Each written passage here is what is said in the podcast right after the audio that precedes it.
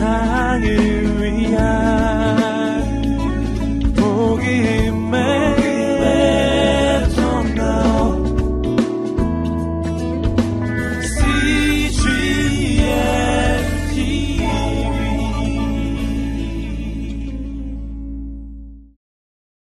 오늘 말씀 10편 23편 1절에서 6절까지 저가 한 절씩 교독하시겠습니다. 여호와는 나의 목자시니 내게 부족함이 없으리로다. 그가 나를 푸른 풀밭에 누이시며 쉴만한 물가로 인도하시는도다.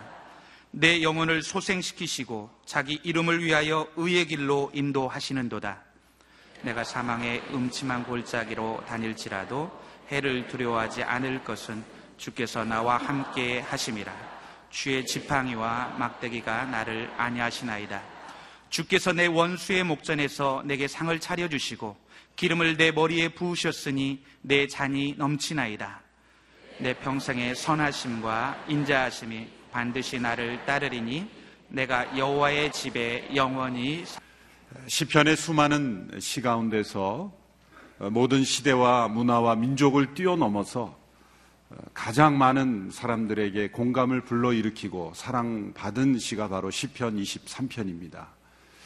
그 이유는 두 가지로 생각할 수 있습니다. 첫 번째는 이 시편 23편은 해석이 필요 없을 정도로 꼭 양을 치는 경험을 하지 않았더라도 이 구절 구절이 너무나 분명하게 우리에게 다가오기 때문입니다. 그래서 이 시편 23편은 어쩌면 설명, 해설, 설교가 필요 없을 정도로 우리가 이 말씀 자체를 묵상하고 읽고 또 암송하고 의미를 되새김으로 인해서 우리가 스스로 이 말씀을 체험할 수 있는 정말 아름다운 그러한 고백이기 때문입니다. 두 번째는 이 다윗의 체험 때문일 것입니다. 이것은 어떤 개인의 사상이나 또 머릿속에 맴도는 그런 고민에서 나온 시가 아니라 어떤 문학적인 예술적인 기교로서 만들어진 우리에게 감동을 주는 시가 아니라 체험에서 나온 고백이기 때문에 힘이 있고 능력이 있고 또 모든 사람에게 역사되는 것이죠. 두 가지 체험이 스며들어 있습니다. 첫 번째는 이 목자로서의 다윗의 체험. 그는 양떼를 몰고 나가서 푸른 풀밭에 그 양, 이 양들을 누이고 먹이고 줄만한 물가로 인도하고 때로는 시원한 그늘로 그들을 인도하고 때로 골짜기를 만나서 그 양떼들을 안전하게 보호하고 인도하려고 애를 썼던 그런 경험. 또 야생, 야생 동물로부터 그 양을 보호하기 위해서 싸웠던 그런 체험.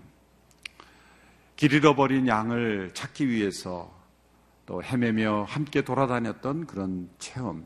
이런 목자로서의 그의 체험이 그가 자신을 양으로 비유해서 하나님을 목자로 고백할 때 그것이 녹아들어 있기 때문에 우리에게 쉽게 이해가 되는 것이죠. 또 하나는 그의 인생의 체험입니다.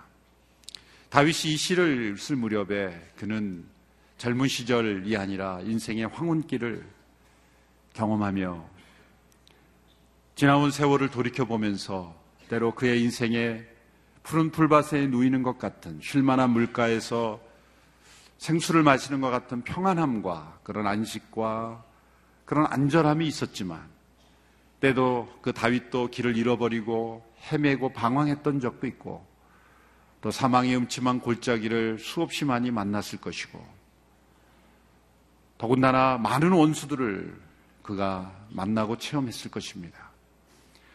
그의 인생의 황혼기에 자신의 인생을 되돌아보면서 하나님께서 목자와 같이 내 인생을 인도하셨고 또 나 자신은 양으로서 하나님의 인도하심과 보호하심이 없으면 살아갈 수 없었다라는 그런 신앙 고백으로서 어, 이 시를 썼을 것입니다.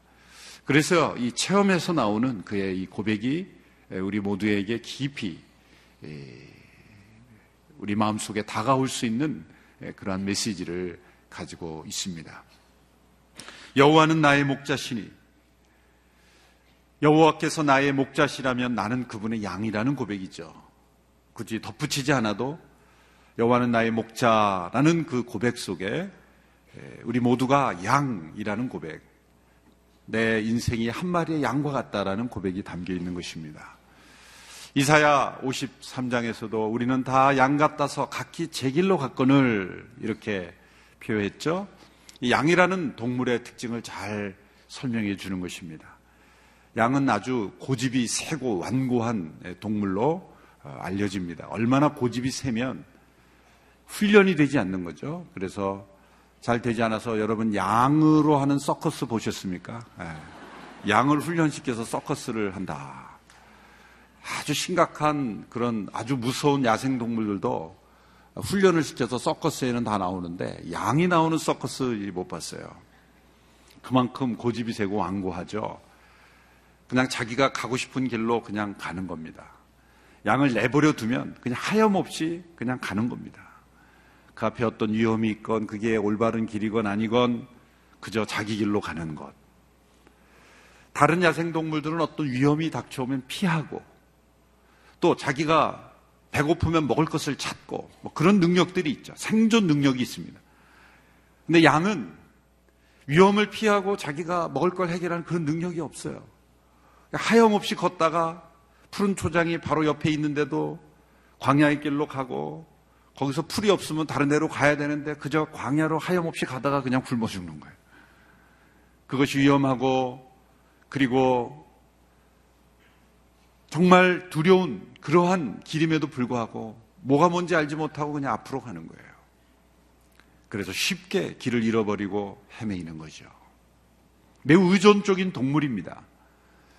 그 양은 왜 무리를 지어서 어, 다녀야 했냐면 이 시야가 넓지 못하기 때문에 바로 앞에 있는 양의 뒷공무니에 머리를 이렇게 그 들이받고 그냥 쫓아가는 거예요. 그래서 터키에서 실제로 일어난 일이 목자들이 잠시 식사하고 난 뒤에 천 마리의 양이 낭떠러지로 굴러 떨어져서 450마리가 그냥 죽었다는 거예요. 그러니까 앞에 가는 양이 잘못된 낭떠러지로 가면 뒤따라오는 양은 떨어지는 걸 보면서도 계속 가는 거예요. 이렇게. 앞에서 떨어지는 게 잘 안 보이는 거예요. 앞에서 막 떨어져도 그냥 뒤따라가는 양이 가능한 데 멀리 보지 못하는 거예요. 바로 앞에만 볼 수 있는 아주 시력이 약하기 때문에 양들은 그런 습성이 있다. 얼마나 우리 인간들과 비슷한지 모릅니다. 그냥 남들이 하면 다 해야 되고 뒤따라가면서 자기 스스로의 비전과 시야를 갖지 못하고 그저 휩쓸려 가기 쉬운 군중심리, 대중심리에 휩쓸려서 인생을 살아가는 모습, 마치 양과 흡사합니다. 또한 두려움이 아주 많습니다. 두려움이 너무 많습니다. 쉽게 두려워합니다. 얼마나 두려움이 많냐면 이 양을 마스코트로 해서 하는 스포츠 팀이 있습니까? 무슨 라이온즈, 타이거즈 뭐 이런 거 많죠. 스포츠 팀의 심볼로 뭐 독수리도 나오고 뭐 다 나오는데 무슨 sheep, 무슨 양, 뭐 이런 스포츠 팀의 로고로 이 양을 쓰는 스포츠 팀을 만약에 쓰면 저 바보 같은 선택했다. 그렇게 말할 거예요. 그 정도로 두려움이 많습니다. 따라서 여호와께서 나의 목자시다. 그것은 전적으로 하나님을 의지할 수밖에 없는 우리 인생이다. 하나님께서 우리를 돌보시고 지켜주시고 인도하시지 않으면 우리는 살아갈 수 없는 전적인 의존된 그런 인생. 그것이 바로 우리의 본질이라는 거죠. 우리의 하나님이 우리의 창조자시고 우리 우리는 그분의 피조물일 뿐만 아니라 그분은 우리의 목자시고 우리는 그의 양이다. 하나님이 바로 우리의 목자이셔야 함을 믿습니다. 날마다 하나님, 하나님 그분께서 나의 목자셔야 합니다. 나는 양입니다.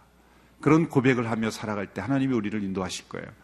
그런데 현대인들을 보면은 하나님이 우리의 목자가 아니라 다른 그 무엇이 우리의 목자가 되죠. 때로는 돈이 목자가 되기도 하고 우리의 명예가 목자가 되기도 하고 또 요즘은 TV가 텔레비전이 많은 사람들의 목자가 되어 있죠. 어느 미국의 그 연합감리교회 한 뉴스레터지에 보니까 이런 글을 제가 미국에 있을 때 발견했어요. 너무 제목 재밌어서 제가 번역을 해서 한번 읽어봐 드리겠죠. 제목은 TV는 나의 목자시니 그런 제목이에요. TV는 나의 목자니 나의 영혼은 늘 부족함을 느끼리로다. 그것은 나를 늘 소파에 앉게 하며 그분의 이름을 위하여는 아무것도 하지 않게 하는도다. 그것은 세상의 것들에 대한 지식을 회복시켜주고 하나님의 말씀으로부터 점점 멀어지게 하는도다. 그것은 나로 하여금 매주일 예배에 빠지도록 인도해주며 하나님의 나라를 위하여는 아무것도 하지 않게 하는도다. 내가 백살까지 살지라도 TV를 늘 시청할 것은 나의 가장 가까운 동행자이기 때문이라. 그것은 소리를 들려주고 그림을 보여주고 나를 평안하게 만드는도다. 그것은 하나님의 말씀과 전혀 다른 생각들로 내 머리를 채우며 나의 가족과 함께하는 중요한 것들을 빼앗아 가는도다. 정령 선하지 않은 것들이 나의 삶을 가득 채울 것은 너무 많은 시간을 낭비했기 때문이고 내 평생에 후회와 자책으로 살아가게 될 것이다. 뭐 이런 글이에요. 그러나 이렇게 되지 않을 수 있는 길이 있어요. 어떤 길입니까? TV가 아니라 CGN TV를 보시면 됩니다. CGN TV. CGN TV는 하나님이 우리의 목자심을 분명하게 증거하고 인도해 주기 때문입니다. 내게 부족함이 없으리로다. 얼마나 위대한 고백입니까? 얼마나 많은 사람들이 부족감을 느끼고 삽니까? 사실 부족감을 느끼는 사람일수록 보면은 많은 것을 가지고 이미 누리고 있는데도 부족감을 느끼는 경우가 많습니다. 실제 그 뭐 어떤 게 필요해서가 아니라 그냥 부족감을 느끼는 그 나의 자신의 마음 때문에 부족감을 느끼는 거지. 실제 보면은 그렇게 부족하지 않음에도 불구하고 항상 부족한 그런 느낌을 갖는 거죠. 불신앙은 언제나 이렇게 고백합니다. 나는 왜 이렇게 가진 게 없어? 나는 항상 부족해. 나는 왜 이럴까? 이 불신앙의 생각들이죠. 얼마나 이 이러한 부족감을 느끼는 것이 하나님 앞에 불신앙인지. 하나님이 우리의 목자시라면 내가 부족함이 없으리로다. 어느 교회에서 교회 처음 나온 그 고등학생이 성경 암송을 10편, 23편을 하는데 이제 자기도 출전한 거예요. 그래서 암송을 하는데 교회 나온 지 얼마 안 되니까 이 암송이 잘 안 되나 봐요. 그러니까 여호와는 나의 목자시니 내가 부족함이 없으리로다. 그 다음이 생각이 안 나는 거예요. 다시 반복해서 여호와는 나의 목자시니 내가 부족함이 없으리로다. 그 다음에 생각이 안 나요. 계속 반복하다 보니까 이 진리가 깨닫는 거예요. 진리가 깨달아진 거예요. 그래서 그런 그가 이렇게 고백했다는 거죠. 여호와는 나의 목자시니 내가 부족함이 없으리로다. 더 이상 뭐가 필요합니까? 그리고 내려갔다는 거예요. 여호와는 나의 목자시니 내가 부족함이 없으리로다. 더 이상 뭐가 더 필요할까? 이 부족함이 없으리다 이것이 정말 우리의 신앙의 가장 위대한 고백이 될 수 있게 되기를 바랍니다. 왜냐하면 그분이 우리를 푸른 풀밭과 그리고 쉴 만한 물가로 인도하시기 때문이라는 거죠. 푸른 풀밭에 누인다. 이 양은요, 두려움과 배고픔이 있을 때 절대 눕지 않는다 그래요.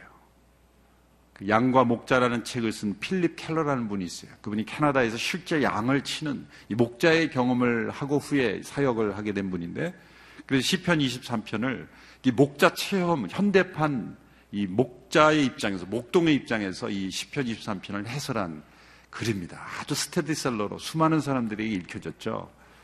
저도 오래전에 몇 번 읽었습니다. 이 설교 중 다시 한번 찾아 읽어봤어요. 근데 양이 눕는다는 것은 이 만족감이 있을 때 눕는다는 거예요. 스펄전 목사님은 아, 이런 권면을 했습니다. 당신의 금전 출납부에 현금 장부에 수입란에 이렇게 기록을 해라. 여호와는 나의 목자신이 내가 부족함이 없으리로다. 이 고백을 해야 된다. 그렇게 했죠. 하나님께서 우리를 보호하시고 채우시고 인도하시고 우리를 눕게 하시기 때문에 하나님께서 우리의 삶을 인도하시기 때문에 믿음으로 누우라는 거죠. 그런데 3절에 와서는 분위기가 바뀝니다.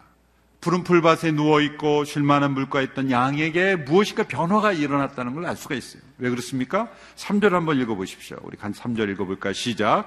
내 영혼을 소생시키시고 자기의 이름을 위하여 의의 길로 인도하는 신도다. 소생시키시고 이 말씀을 뒤집어 보면 소생이 필요한 상태라는 거예요. 매우 위급한 상황이라는 거예요. 의의 길로 인도한다는 것은 지금 길을 잃어버렸다는 뜻이죠. 길을 잃어버린 상태, 그리고 소생이 필요한 상태, 생명의 위협이 있는 그런 상태라는 거죠. 필립 켈러라는 분은 양을 치는 자신의 경험을 통해서 이런 상황을 이렇게 자기는 예, 체험했다는 고백해요. 양을 치다 보면은 새 보면은 양이 없는 거예요. 한 마리 없는 거예요. 근데 찾아가 보면 항상 거의 10중 8구 어떤 상태냐면 양이 이렇게 뒤집혀 있다는 거예요. 왜 뒤집혀 있냐면은 이 구릉지가 많지 않습니까? 양이 푸른 그, 그 초장에서 풀을 뜯는 곳에 보면 움푹 파인 곳이 있고 그래요. 근데 양이 그 땅을 보면서 이렇게 피해갈 수 있는 능력이 안 되기 때문에 걷다가 헛디는 거죠. 헛디으면 균형을 잃어버려요. 양이 원래 몸은 뚱뚱하고 다리는 짧잖아요. 그러니까 이 몸에 무게가 있기 때문에 순간 헛디게 되면 균형을 잃어버리고 이렇게 넘어지는 거예요. 그러니까 넘어, 그냥 넘어지면 그 자리에 넘어져야 되는데 굴러요, 또 양은. 이렇게 떼굴떼굴 굴러요. 그러면 이 양들을 때를 인도할 때 목자가 만약에 그 구르는 걸 못 보고 그냥 굴러가면 또 굴러가면 이렇게 막 구르다가 양이 딱 네 다리를 쓰고 이렇게 쓰게 되는 경우가 거의 드물죠. 이렇게 누워 있는 거예요, 이렇게. 하늘을 향해 네 다리를 바둥바둥 이렇게 하고 스스로 일어나려 보려고 해도 이게 안 되는 거예요. 우리 인간처럼 이렇게 유연하게 팔다리를 이용해서 일어날 수 있는 구조가 아니기 때문에 그냥 이렇게 누워 있는 거예요. 그렇게 양이 뒤집혀 있는 상태는 아주 위험한 상태가 된다는 거예요. 왜냐하면 움직이려고 막 바둥바둥 거리다 보면 위 가스가 올라와서 점점점 차와서 숨이 막힌다. 그래서 급속도로 그 상태가 악화돼서 계속 뒤집혀 있는 상태로 있으면 양은 생명을 잃어버린다는 거예요. 뿐만 아니라 야생 동물들이 얼마나 좋은 먹이에요. 도망도 못 가고 완전히 뭐 그냥 그 순살코기로 그냥 이렇게 누워 있잖아요. 그러니 그 양고기가 에? 양회가 되는 거지 양회 먹히는 거예요. 그러니까 뒤집혀 있는 그러니까 양이 길을 잃어버렸다. 그 10중 8구 발을 헛디뎌서 어디에 굴러서 어디에 뒤집혀 있는 거예요. 굉장히 위급하고 다급한 상태. 빨리 목자가 가서 찾아서 뒤집힌 양을 바로 세워주지 않으면 양은 생명이 위태로운 상태. 그 바로 뒤집힌 양을 올바로 세워주는 것을 그는 소생시킨다. 이렇게 거예요. 하나님 없이 살아가는 우리의 영혼은 뒤집혀 있는 양과 같고, 그리고 원수의 먹이가 될 수 있는 그 절박한 상황 속에 있는 길 잃은 양과 같은 우리의 영혼. 하나님께서는 우리를 찾아나셔서 우리를 소생시켜 주시고, 우리의 생명을 회복시켜 주는 거예요. 목자가 하는 가장 중요한 생명을 지켜주고 회복시켜 주고 우리 하나님께서 우리의 목자가 되심으로 길을 잃어 뒤집혀진 양과 같은 우리의 영혼을 다시 소생시켜 주시는 하나님 그 하나님이 우리의 목자이십니다. 또 4절에 보면은 더 심각한 양의 상태를 우리에게 보여줍니다. 그것은 사망의 음침한 골짜기를 지나고 있기 때문입니다. 4절의 말씀을 우리 같이 함께 읽겠습니다. 시작.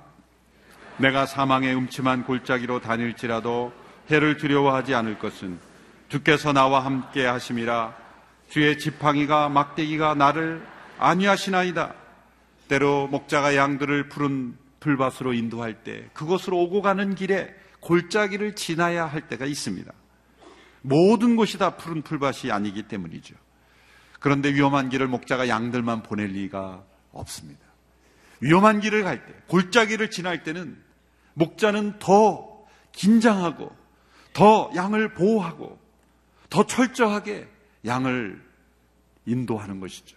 그래서 푸른 풀밭에 양들이 마음껏 거닐며 불을 뜯는 그때는 때로는 사용하지 않던 지팡이와 막대기가 등장하는 거예요. 때로 그 지팡이는 이 양들이 골짜기의 위험한 길을 갈 때 그 몸을 때려서 그 위험에서 떨어지지 않도록 양들을 때리기도 할 겁니다. 그 지팡이와 막대기로 안위한다는 것은 때로는 고통스러울 수도 있어요. 때로는 징계일 수도 있어요. 때로는 아프게 때려서 그 위험에 처하지 않도록 그 목자가 더욱 밀착해서 우리와 함께 하신다. 여러분 인생의 골짜기를 만났다면 분명히 우리가 믿어야 할 것은 내가 푸른 풀밭에 누워 있을 때보다 목자 되신 하나님은 더욱더 우리를 가까이 하고 계시다. 더욱 함께 하고 계시다. 그것을 우리가 믿음으로 바라봐야 된다는 거예요. 하나님께서 나를 막대기와 지팡이로 자꾸 때리신다. 이건 뭡니까? 내가 더 큰 위험에 빠지지 않도록 하시기 위해서 나를 지금 지켜주시는 것이다. 하나님 왜 나를 때리십니까? 하나님 왜, 왜 나를 이렇게 아프게 하십니까? 그렇게 불평할 것이 아니라 내가 지금 골짜기를 지나고 있기 때문에 하나님이 나를 이렇게 막대기로 나를 때려서라도 내가 더 큰 위험에 빠지지 않도록 하기 위해서 나를 보호하고 계신 것이다. 이렇게 믿음의 눈으로 바라볼 때 우리는 그 골짜기를 지나올 수 있게 될 것입니다. 사망의 음침한 골짜기를 다닐지라도 내가 해를 두려워하지 않을 것은 주께서 나와 함께 하십니다. 주의 지팡이와 막대기로 나를 안위하시나이다. 우리 인생의 어두운 골짜기를 지날 때 하나님은 이전보다도 더욱더 나와 함께 하심을 이 20편 23편에서 함께 한다는 단어가 어디에 쓰여 있습니까? 골짜기를 지날 때 쓰였다는 것을 우리는 기억해야 할 것입니다. 우리 인생의 어둡고 힘든 골짜기, 그곳은 우리가 더 하나님을 체험할 수 있는 거예요. 여러분, 별은 밤에 볼 수 있는 거예요. 대낮에선 별이 잘 보지 않아요. 그 아름다운 별은 우리 인생에 어두울 때 별이 반짝이듯이 깊은 계곡은 깊은 골짜기는 어쩌면 우리는 하늘을 더 깊이 바라볼 수 있는 하늘을 뚜렷이 바라볼 수 있는 그런 비전의 계곡이 되는 거예요. 인생의 어두운 골짜기를 지날 때 이 말씀을 우리가 굳게 붙잡을 수 있게 되기를 바랍니다. 내가 이 골짜기를 지나기에 하나님은 나와 더 함께 하신다. 하나님은 지팡이와 막대기를 나를 안위하고 계시다. 내가 경험하는 모든 고난은 나를 더 큰 위험에서 건지시는 하나님의 보호하심의 손길이다. 그렇게 믿음으로 받아들일 때 그 골짜기는 더 빨리 지나가는 거예요. 5절에서는 어두운 골짜기에서 돌아와 마치 파티를 여는 듯한 분위기를 보여줍니다. 5절의 말씀 우리 같이 한번 읽어보겠습니다. 시작. 주께서 내 원수의 목전에서 내게 상을 차려주시고 기름을 내 머리에 부으셨으니 내 잔이 넘치나이다. 필립 켈러라는 분이 자신의 양치는 경험을 통해서 또 요 구절을 해석할 때 기름으로 머리에 부으셨다. 그 구절을 이렇게 해석합니다.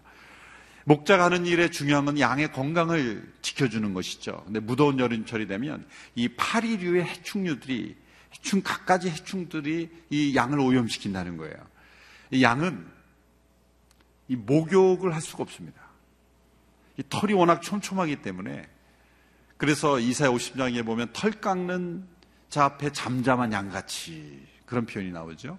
그래서 양의 목욕은 털을 깎아버리는 거예요, 그냥.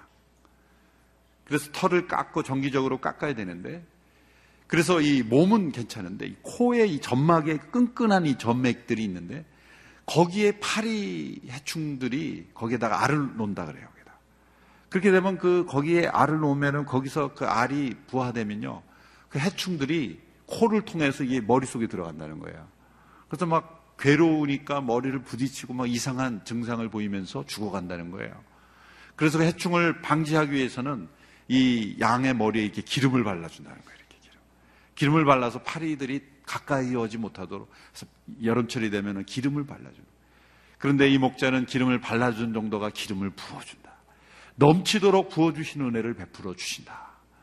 얼마나 위대한 고백입니까? 내 잔이 넘치나이다. 단지 필요를 채워주실 정도가 아니라 넘칠 정도의 풍성한 은혜. 내가 감당할 수 없는 은혜. 내가 주체할 수 없을 정도의 풍성한 하나님의 사랑을 부어주신다는 거예요.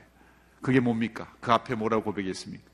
내 원수의 목전에서 내게 상을 차려주신다. 이 상은 잘했을 때 주는 상이 아니에요. 시상식 할 때 주는 상이, 상이 아니라 밥상입니다. 테이블이에요. 풍성한 식탁을 나에게 차려주신다. 그 식탁은 원수의 목전에서, 원수가 눈앞에 보고 있는데, 하나님께서는 나에게 너무나 풍성한 식탁을 베풀어 주신다는 거예요. 이것은 우리에게 어떤 이미지를 가르쳐 줍니까? 매일매일 우리는 인생의 원수 앞에 놓여 있어요. 보이지 않는 사단의 원수가 있습니다. 때로는 보이는 원수도 있어요. 원수의 목전에서 하나님은 우리에게 식탁을 베풀어 주시는 거예요. 얼마나 멋진 풍경입니까? 우리가 원수가 앞에 있으면 어떻게 합니까? 긴장합니다. 스트레스를 받습니다. 때로는 복수심이 불타, 불타오릅니다. 미움이 막 일어납니다. 저 원수 때문에, 내 인생이, 저 원수들 때문에, 그 원수에게 초점을 맞추고 우리는 우리의 감정과 우리의 모든 인생이 흔들려 버려요. 원수 때문에. 하나님이 이렇게 말씀하시는 거예요. 저 원수 신경 쓰지 마라. 나와 함께 식사하자. 식사를 하면서도 우리는 자꾸 원수를 쳐다봅니다. 쳐다볼 필요 없어. 그냥 식사해. 근데도 이게 안 넘어갑니다. 저 원수 때문에. 하나님은 기름을 부어주시고, 그리고 잔을 넘치도록 채워주시면서, 나와 함께 먹고 마시자. 저 원수가 너를 아무리 해치려고 해도 해칠 수가 없어. 내가 너를 지켜주기 때문에. 하나님의 식탁에서 식사하고 있는 하나님의 백성을 건드리면 원수는 어떻게 될까요? 원수가 알아요. 건드릴 수 없다는 거. 원수가 눈앞에 보여도 원수는 결코 전지전능하신 하나님의 식탁 앞에 놓여 있는 식사하는 하나님의 양들을 건드릴 수가 없어요. 근데 우리는 그 원수 앞 자꾸 신경 쓰는 거예요. 신경 쓰지 마. 나와 함께 식사하자. 이것 좀 먹어. 먹어봐. 그러면서 하나님께서 우리와 함께 원수의 목전에서 상을 베풀어 주시고 우리와 함께 식사하시는 모습을 한번 연상해 보세요. 저는 이 원수의 목전에서 베풀어 주시는 상이 뭘까요? 이게 우리가 매일매일 하는 큐티입니다. 풍성한 말씀의 식탁에서 이 세상의 원수를 만나기 전에 하나님과 더불어 식사하는 거예요. 원수 신경 쓰지 말고 나와 함께 먼저 식사하자. 그 여유, 그 충만한 은혜가 우리에게 날마다 베풀어 주신다는 거죠. 목자 대신 하나님과 더불어 날마다 원수의 목전에서 그분이 베풀어 주시는 이 풍성한 하늘의 식탁에서 우리가 함께 식사함으로 매일매일 하루를 시작할 수 있게 되기를 축원합니다. 그분이 성령의 기름으로 우리의 머리에 기름 부어 주실 때 어떠한 세상의 악한 해충들이 우리 들어오지 못하는 거예요. 내게 어떤 세상의 악한 해충이 들어왔을 때 그것은 바이러스가 침투했을 때 그런 성령의 기름 부으심이 나에게 부족하다는 거예요. 성령님 나에게 기름 부으시사 나에게 세상의 약간 해충들이 나에게 바이러스들이 침투하지 못하도록 나를 보호해 주시옵소서. 그리고 날마다 우리는 이렇게 고백할 수 있게 되기를 바랍니다. 내 잔이 넘치나이다. 사실 1절에서 이런 고백을 했죠. 내게 부족함이 없으리로다. 이거는 사실 어떻게 보면 부정적 표현이죠. 부족함이 없는 것으로 표현했어요. 그런데 5절에서는 내 잔이 넘치는 거예요. 사실 같은 의미입니다. 내 잔이 넘치는 인생, 부족함이 없는 인생. 왜 부족함이 없습니까? 하나님은 간신히 부족함이 없게 하신 인생이 아니라 내 잔이 차고 넘치게 하시는 분이시라는 거예요. 차고 넘치는 주의 은혜 가운데 우리가 날마다 구할 수 있게 되기를 축원합니다. 6절에 보면 이제 그 양이 목자의 인도를 따라서 그의 여정을 다 마치고 집에 돌아와 평안히 다시 거하는 그러한 상상을 우리가 할 수 있는 구절입니다. 6절의 말씀 우리 같이 한번 읽어볼까요? 6절 말씀 시작. 내 평생의 선하심과 인자하심이 반드시 나를 따르리니 내가 여호와의 집에 영원히 살리로다. 그 양들이 목자의 인도함을 따라 다시 집으로 돌아와 그 양의 보호를 받으며 우리 가운데 평안히 거하는 그러한 상상을 할 수 있죠. 내 평생에 여호와의 인자하심과 선하심이 정녕 나를 따른다는 것은 추적한다. 항상 지켜본다. 항상 앞서서 보호하신다. 그 선하심과 인자하심으로 우리를 언제나 함께 돌보신다는 그 고백 속에서 내가 여호와의 집에 영원히 살리로다. 이런 아름다운 고백으로 끝나고 있습니다. 어떤 분은 이 말씀을 시편 23편을 해석하면서 이것은 우리의 인생의 모습을 보여주는 것과 같다고 고백합니다. 1절, 2절은 마치 우리가 유년기 때 부모의 안락한 그 부모의 보호 속에서 평안히 눕고 자는 그런 모습, 푸른 풀밭과 쉴만한 물가에서 눕고 자는 그런 모습을 비유합니다. 3절은 때로 청소년과 청년기를 지나면서 때로 길을 잃고 방황하고 때로 위태한 상황에 처할 때도 있는 그런 상황을 의미하는 것 같다고 말합니다. 또 4절, 5절은 중년 이후에 겪는 사망의 음침한 골짜기 그리고 원수를 만나는 인생의 그 치열한 상황 속에서 상처 입고 인생의 어두운 골짜기를 지나는 중년의 모습과 같다. 이제 노년의 때에 자신의 인생을 되돌아보며 평생에 나와 함께 하신 나를 따라오시는, 나를 추적하시는 그런 하나님의 선하심과 인자하심을 경험하며 내가 여호와의 집에 영원히 살리로다 고백하는 그런 황혼의 아름다운 고백이기도 하다. 그런 고백입니다. 어찌 그것이 인생뿐이겠어. 우리 하루의 인생길에서도 우리는 아침에 푸른 초장에서 그 충만한 은혜로 시작했다가 또 오전 10시가 되면 길을 잃고 방황하다가 그리고 오후가 되면 사망의 골짜기로 내려갔다가 또 오후 5시가 돼서 원수를 만났다가 원수와 하다가 하나님께서 다시 이 원수의 목전에서 상을 베풀어 주심을 경험하고 그리고 잠자리 들 때 비로소 여호와의 집에 내가 살리로다. 그리고 하루의 인생길에서도 이렇게 수없이 많은 경험을 하는 거예요. 푸른 주장도 경험했다가 쉴만한 물가도 경험하고 그리고 길을 잃고 한 번 뒤집혀졌다가 다시 일어나고 뒤집혔다가 다시 일어나고 하루에도 몇 번씩 뒤집혀 있다가 하나님이 다시 소생시켜주고 소생시켜 주시고 골짜기와 그리고 원수의 목전을 경험하는 우리 하루의 인생에도 얼마나 많은 이 상황을 경험합니까? 그런 하나님의 선하심과 인자하심으로 정령 우리를 인도하실 것을 믿고 날마다 하나님이 우리의 목자 되심을 경험하고 우리가 나아가는 우리 모두가 되기를 주님의 이름으로 축원합니다. 우리 함께 함께 불렀던 찬양 주는 나를 기르시는 목자 이 찬송가 우리가 함께 에, 묵상하는 가운데 이 찬송이 나의 고백이 될 수 있게 되기를 바랍니다. 주는 나를 기르시는 목자요 나는 주님의 귀한 어린 양 찬송 570장 우리 함께 찬송하기를 원합니다.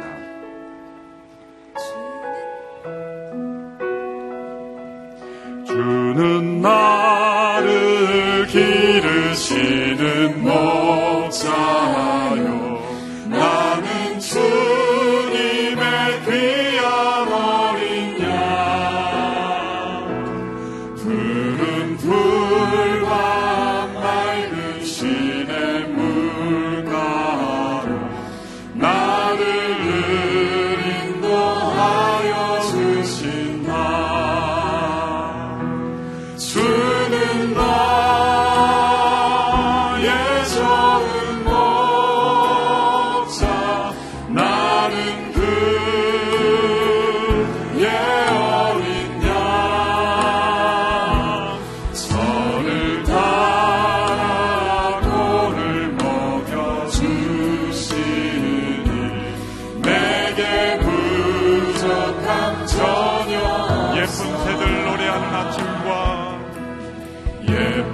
예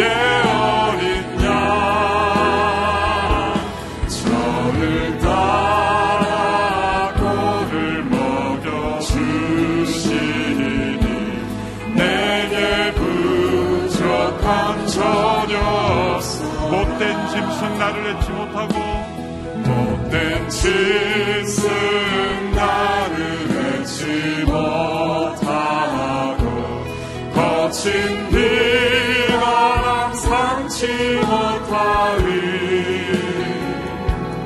나의 주님 강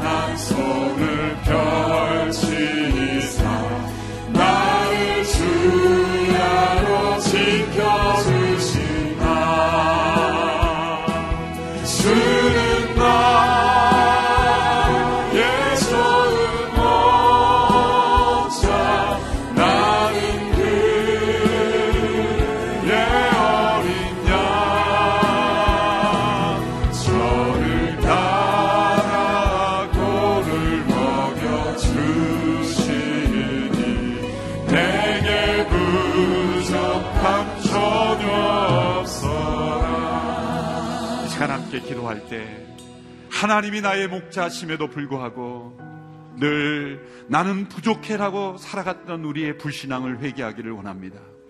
하나님이 나의 목자시라 고백하면서도 때로 당하는 인생에 어두운 골짜기를 지나며 두려워하며 불안했던 우리의 불신앙을 회개하기를 원합니다. 하나님이 나의 목자시라고 하면서 원수의 목전 앞에 내가 그 원수를 갚으려고 벌벌 떨며 그리고 미워하며 흥분하며 불안했던 우리의 모습을 회개하기를 원합니다. 하나님이 나의 목자시라 고백하면서도 때로 내 인생이 뒤집어지는 듯한 인생에서 하나님께 도움을 구하지 못하고 내 스스로 문제를 해결해 버렸던 저희 연약함을 회개하기를 원합니다. 하나님, 시편 23편이 나의 고백이 되기를 원합니다. 여호와께서 나의 목자신이 내가 부족함이 없으리이다. 내 잔이 넘치나이다. 내 평생에 여호와의 인자심과 선하심이 정령 따를 것임을 믿습니다.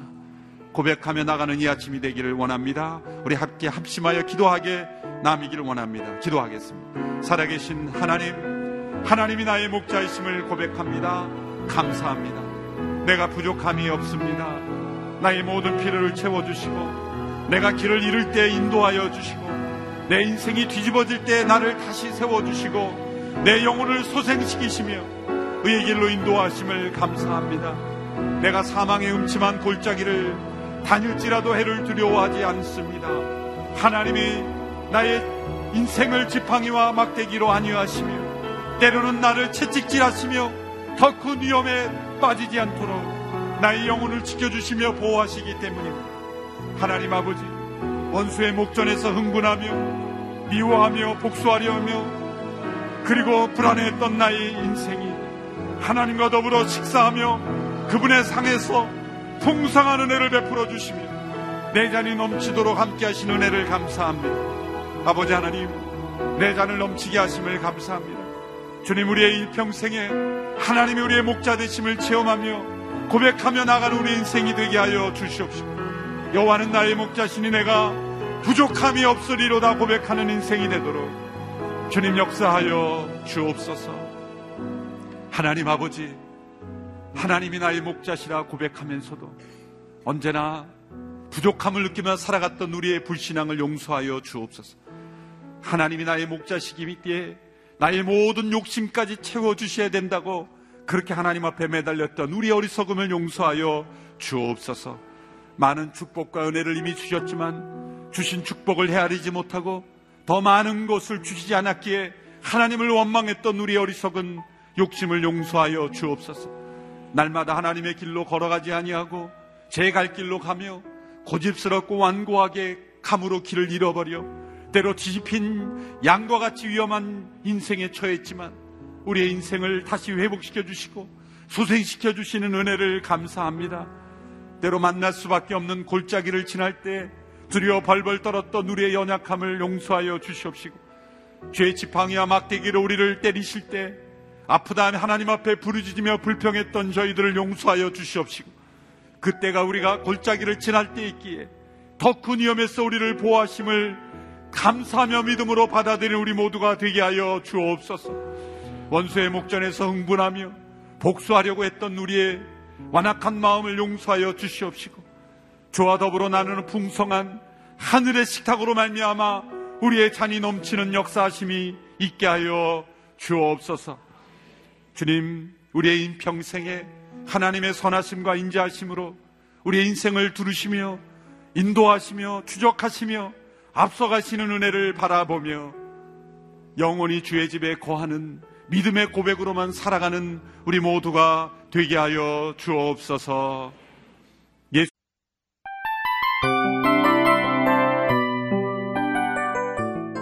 이 프로그램은 청취자 여러분의 소중한 후원으로 제작됩니다.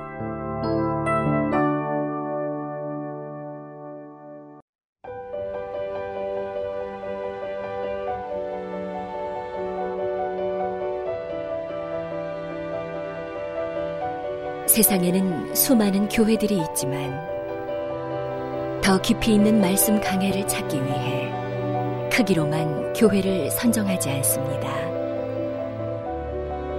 보다 좋은 영적 콘텐츠를 더 많이 나누기 위해 방송비를 받지 않습니다.